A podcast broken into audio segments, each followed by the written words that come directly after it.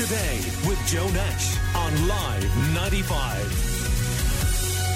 Now, the COVID 19 pandemic has had a big effect on all aspects of life, uh, but for a lot of you, it has hugely impacted the way you work.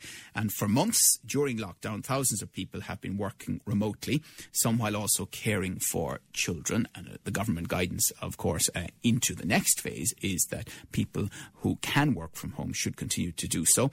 And remote working did present a lot of challenges. I don't have to tell a lot of you that, I'd say. Uh, but uh, people have been resilient and adapted. But has the workplace changed forever? Will more people be pushing to work from home and have more flexibility? And could, for example, a four day working week become the new norm? Well, I'm joined on the line uh, by Margaret Cox, who's director of ICE Group. Uh, they run Pitman training here in Limerick. And uh, Graham Burns, a good friend of the Limerick Today show uh, of uh, CPL Recruitment Agency, is also uh, on the line. And you're both very welcome. Good morning to you you. Um, Margaret, I know you introduced a four day working week as standard uh, in, I think, May of last year. Now, you would never have seen COVID 19 coming, uh, but it was working well for you, I know, because we talked to you on the show before. How has it changed during the pandemic? Yes, good morning, Joe, and good morning, Graham. Another good friend of mine. nice to know that he's on the show with me. Hi, Graham. Hi, um, can I just say that, um, yeah, to answer your question, Joe, um, no, we didn't think last May when we made the announcement and we went live on the 1st of July that um, we would go through this incredible change in the business world um, and that people will be working from home. And indeed, the COVID crisis has been a big challenge for every business. Um, and what we believe is that the success of the four day week, the, the boost that it had given to us as an organisation in terms of change behaviours, change habits, adaptability, and flexibility, has been part of what has sustained us through this particular crisis. And um, while it all sounds lovely and, and, you know, we all kind of got excited in many ways, it wasn't such a terrible thing to have to start to work from home. For many people, there are issues. If you're working from home, there are issues with broadband, sharing facilities. You know, do you have kids upstairs who are on the PlayStation as well as you trying to do a Zoom call downstairs with three or four of your customers or with your boss or whatever it is. You know, does the dog keep running out eh, around the kitchen when you're on the kitchen table trying to do a, a Zoom call? Um, or are you sharing laptops for many organisations, indeed our own? We weren't a laptop uh, company. Everybody had desktops on, on, in their office space. So I think that the the working from home and the need for flexibility will suit many organisations, will suit many people. But indeed, then, if there are other organisations that it doesn't suit, maybe they should think about the four day week. For us, it's been a tremendous success. I mean, and I talk about these figures all the time. Our wellness and our cli- and our employee engagement has gone sky high. People are happier. They're making more money because they're saving money by not travelling to work on, on one out of five days. So that's a 20% saving immediately. They kept the same wages uh, for the same work, but we did it in four days. And productivity has gone up, and we've measured this very, very closely, has gone up by 27%. So we're very happy and, with And that. I presume you were well able to stay within uh, the law around working time directives and the like. Oh yeah, absolutely. I mean, in fairness, uh, so our, our days changed from an eight-hour day to a nine-hour day. Um, there was an overall reduction of three hours in the working week. We went from a 39 hour working week to a 36 hour working week. Um, we took a half hour lunch every day, but we still have breaks in the morning for a cup of tea or a cup of coffee or whatever you need. I mean, the whole focus, and, and I guess this is key to the change the focus is it's actually about getting the job done. That's what we measure now. We don't measure are you the person in the office till seven or eight o'clock at night, um, working in a inverted commas the hardest. The measurement is have you gotten the job done? Have we delivered 100% customer satisfaction? And is it working for you personally as an employee? Is it changing your life? And for us, because our mantra is be bloody brilliant? And is it making a difference for you, for us in the organisation, as an organisation, to be bloody brilliant for all of our clients? And Graham Burns from CPL Recruitment, um, a lot of businesses might have thought, perhaps with good reason, that they couldn't manage with the majority of their workforce or a significant part of it working from home. But the pandemic, through needs must, may have proven otherwise. Yeah, absolutely, Joe. And good morning to you, and good morning to Margaret. Um, good chat, Margaret. Haven't uh, caught up with you for a little while, but um, yeah, an ill wind uh, brings opportunity in, in many ways. Uh, great to hear Margaret's example of uh, what you know a progressive company can achieve uh, when it, it, challenges the norms, and that's what we've seen in the last uh, three months in particular. Uh, even within CPL, uh, our, for example, our head office in uh, Dublin, our lease is up on that property come the end of the end of June, and we're handing the keys back. Um, which, if you said to me three or four weeks, three or four months ago, we were going to do, I'd have said you're off your game. Um, but what we've now found um, is that work is something you do, not necessarily somewhere you go. Um, and provided you can balance that social interaction that people definitely enjoy from the working week, and I think everyone would have to uh, agree that that's something that you know once we get the balance of that right, uh, we're definitely seeing the younger generation coming through who demand flexibility, who aren't all about presenteeism, and they are the ones that are definitely uh, driving uh, this particular uh, this particular change. Uh, you know, when you see Twitter, Google, uh, and the big tech companies in Dublin saying to their staff, "You can actually work from home for as long as you as long as you wish. We will have office facilities for you." But um, you know what? You, you, if you're uh, happy to do it, we're happy with your productivity. Um, so please, please drive on. So it, it is definitely um, something that uh, the, the, you know I think the pandemic had accelerated that. Would it have happened anyway? Probably, but definitely um, people have really accelerated that change. And you know here here I am, and I'm sure Margaret's no different working from home today.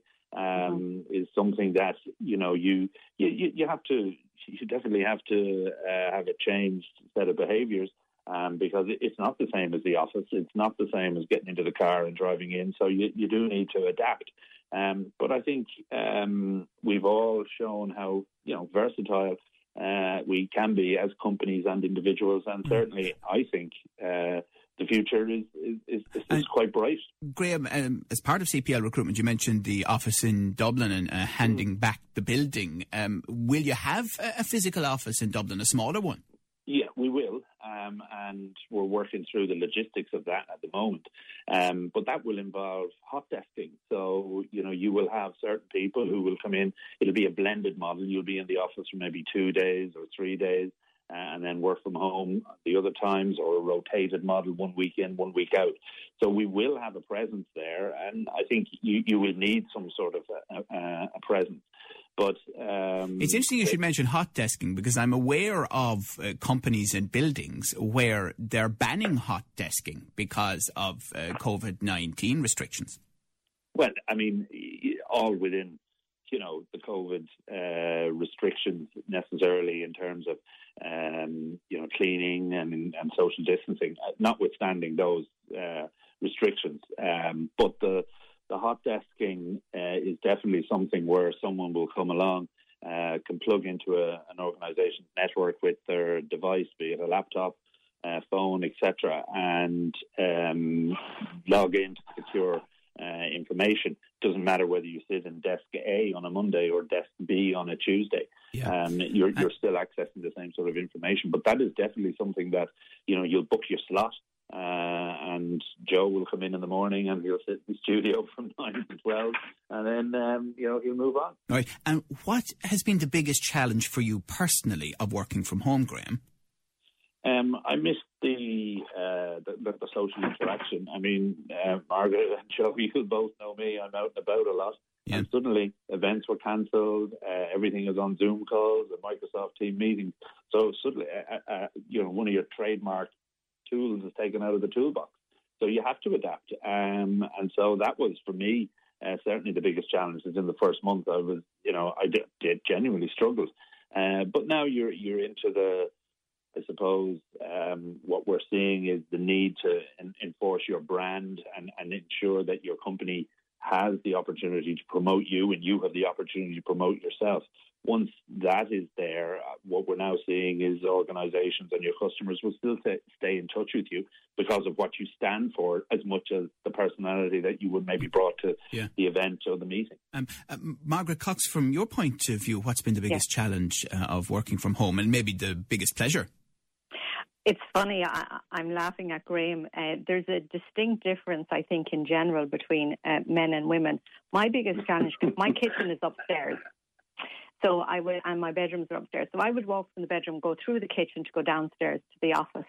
My biggest problem was walking past the stupid dishwasher or the washing machine and not stopping for two minutes to put on that washing or to unpack the dishwasher or whatever, to the extent that I had to change no, no, my, Margaret, my men uh, unpack the dishwasher as well. I, I know, now, but Margaret. they don't stop. Now. They don't stop on their way to the office. I've no doubt that they do it. Um, but uh, that was my biggest challenge. And then um, confining work to reasonable hours.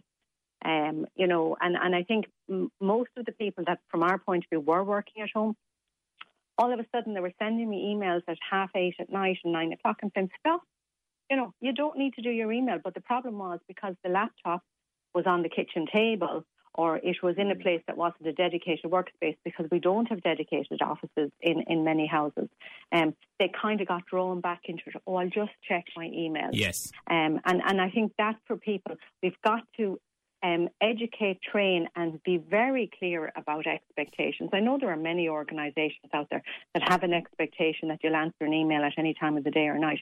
I think that's wrong. Yeah. And, and, I think and, you've got to be very clear about that. You do. That. I mean, it inevitably leads to a form of burnout as well, doesn't it? We're chatting to Margaret Cox from the ICE Group and Graham Burns from CPL Recruitment uh, here in Limerick. Deirdre Clune uh, is uh, Fine Gael MEP for this constituency of Ireland South, and she's on the line and now. Good morning to Deirdre. Yeah. good morning. Joe. Thank you. Sorry, I had connection difficulties. No problem. Uh, no, I mean, you're well used over the years to split working, remote working, being in Brussels or being in Strasbourg or being back in the constituency um, here. How have things changed for you uh, during COVID 19? And I know that at a European level, you are looking at uh, remote working and flexible working. Yeah. Um, personally, things have changed um, uh, in that um, I'm not travelling as much uh, depending on technology. Like I was this morning now, 8 o'clock, 8 a.m. our time, 9 o'clock, a transport committee was on in Brussels and I had an opportunity to contribute there on transport issues relating to Ireland. So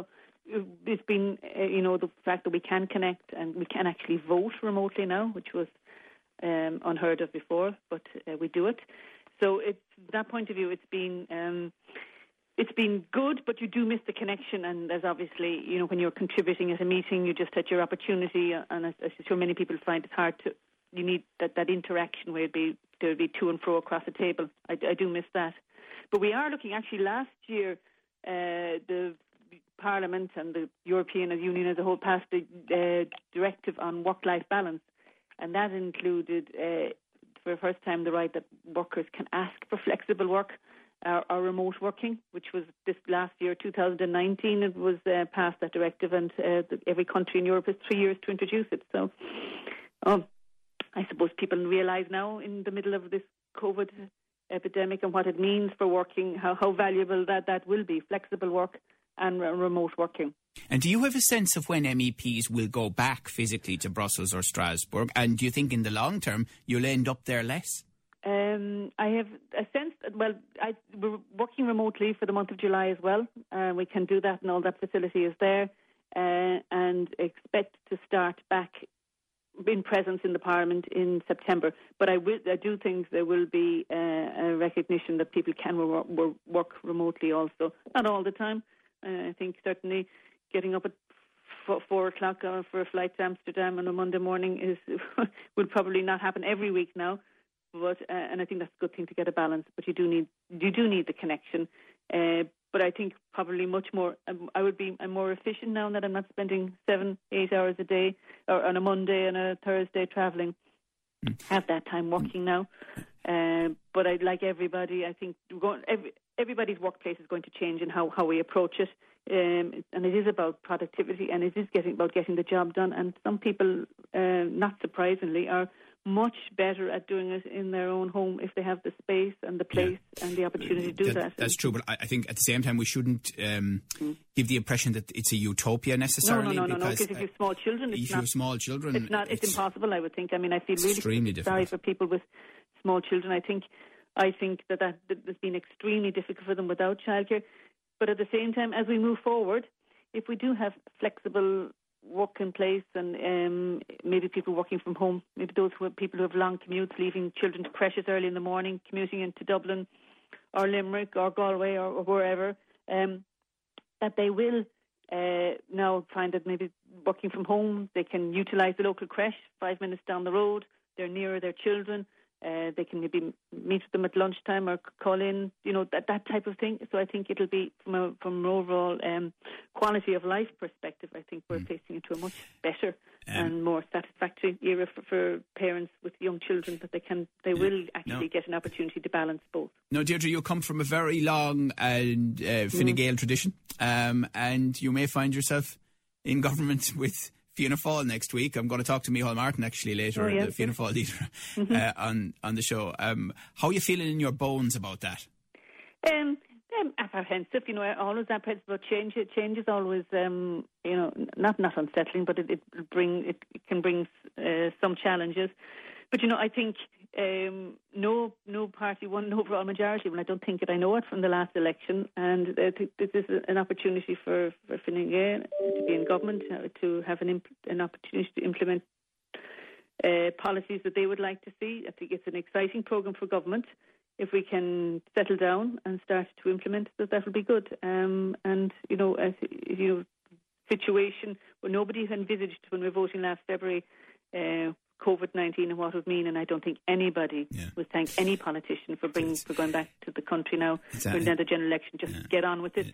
That's the card you've been dealt. Get on with it and uh, put a government together and let's get the country going again. It's absolutely amazing. You know, I mean, we obviously we covered the, the Limerick constituency counts, um, as you'd expect, in, in February. And every time I think of it, it feels like it was a decade ago. It's just amazing. Yes, it's only re- February. Yeah, it really is. It's just yeah. extraordinary. Mm-hmm. Um, so much has happened. Graham Burns, one other question for you. Um, how has recruitment changed during the pandemic?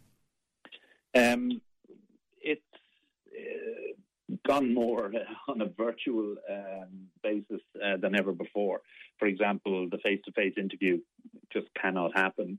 Um, so we're seeing lots more telephone and uh, Zoom uh, interviews being done.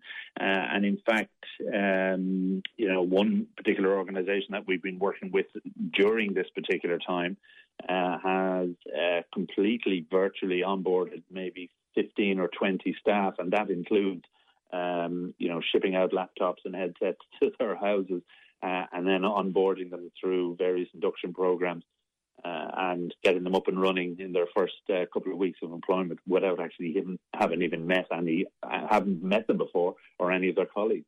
So again, if you just said that to me at the turn of the year, I'd have I'd have laughed at you. So um, you know, necessity uh, really kind of does uh, bring about innovation um, or maybe it's the other way around. So the uh, the, the, landscape has changed. Yeah. And look, equally too, um, we've seen companies that are struggling. I mean, the, the fact that uh, you know significant numbers of businesses closed. Um, uh, you've only seen the unemployment figures to know exactly where where we are. So, uh, like any uh, organisation, um, you know, we've seen uh, our share of, of, challenges too, but. Sure. But definitely, in the last couple of weeks, starting to see things um, pick up and having more conversations about people about more positive view of of where we are, right. all based on some great uh, figures coming out of the public health arena. Okay, okay. Well, listen, thank you very much. It's quite clear from talking to the three of you that uh, the workplace has been reshaped uh, during this pandemic, and and it may not end up exactly where it is now as we slowly come out of the pandemic, but certainly uh, it'll look different in the medium to long term. I don't think there's any question about that. Thank you for uh, your views and your expertise this morning, uh, Deirdre Clune, a Fine Gael MEP for this constituency of Ireland South, Margaret Cox from the ICE Group uh, and they run Pitman training here in Limerick, and Graham Burns from CPL Recruitment in Limerick. Limerick Today with Joe Nash on Live 95.